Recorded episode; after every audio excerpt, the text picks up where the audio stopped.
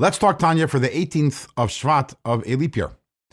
So, today we start chapter 23. We finish the topics of Achdus Hashem, God's unity, Avodah Zarah, the opposite of God's unity, which is idolatry.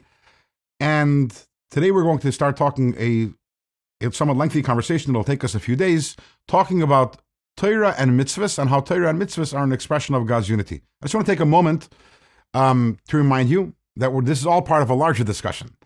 Uh, this is a long, a long topic. I think it's nine chapters long, where the Alter Rebbe talks about the Ava Misuteres, how to leverage the hidden love for God that we have in order to be able to um, be able to fight the Yetzer Hara, the God, uh, the animal soul at all times. And there are a number of understandings that we need to have in order to be able to get to that point. And we're middle of that conversation. We're starting now chapter 23, and it'll take us through chapter 25, this larger conversation. So in today's Tanya, the Alter Rebbe begins by telling us that in Kabbalah we find two statements. One is that Ramach Pikudin Inun Ramach Evren de Malka, which means that the 248 mitzvahs, we know that 248 positive commandments, uh, they constitute the 248 limbs of the king, of God. And then in Kabbalah, it's also we're also told that a Oraisa v'kuchabrichu kuluchad, that Torah and God are one. So seemingly these sound similar. God is one with the Torah, and when we say that the mitzvahs are God's limbs, that's again it's saying it's an expression of unity, how God is one with the mitzvahs. But the fact that we have these two different metaphors tells us there's a difference between Torah and mitzvahs. So first we're going to start talking about mitzvahs, and that'll take us today, and then the next two days of Tanya, and then we're going to transition and talking about how Torah is different. Why are mitzvahs called limbs? So to understand this, we need, to understand this, we need to go back to a conversation we're having the last few days about pnimius haratzon, that there's the idea of God's inner will versus God's external will. What is God's inner will? The mitzvahs are God's inner will. Why did God create everything? Because He wants Jewish people over here in this world doing mitzvahs. Everything else is the supporting cast, is the chitzonius haratzon, the external will for mitzvahs.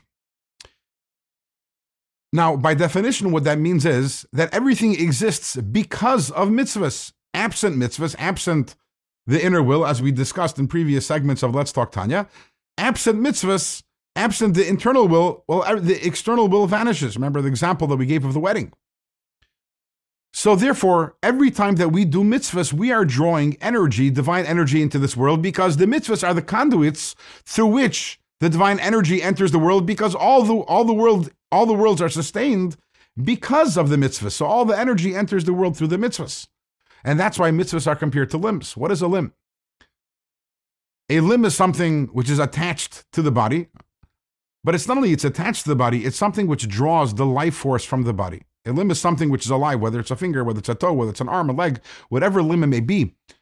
It's designed in a way that it becomes alive because it it it it it, it, managed to draw within itself the life force from the soul.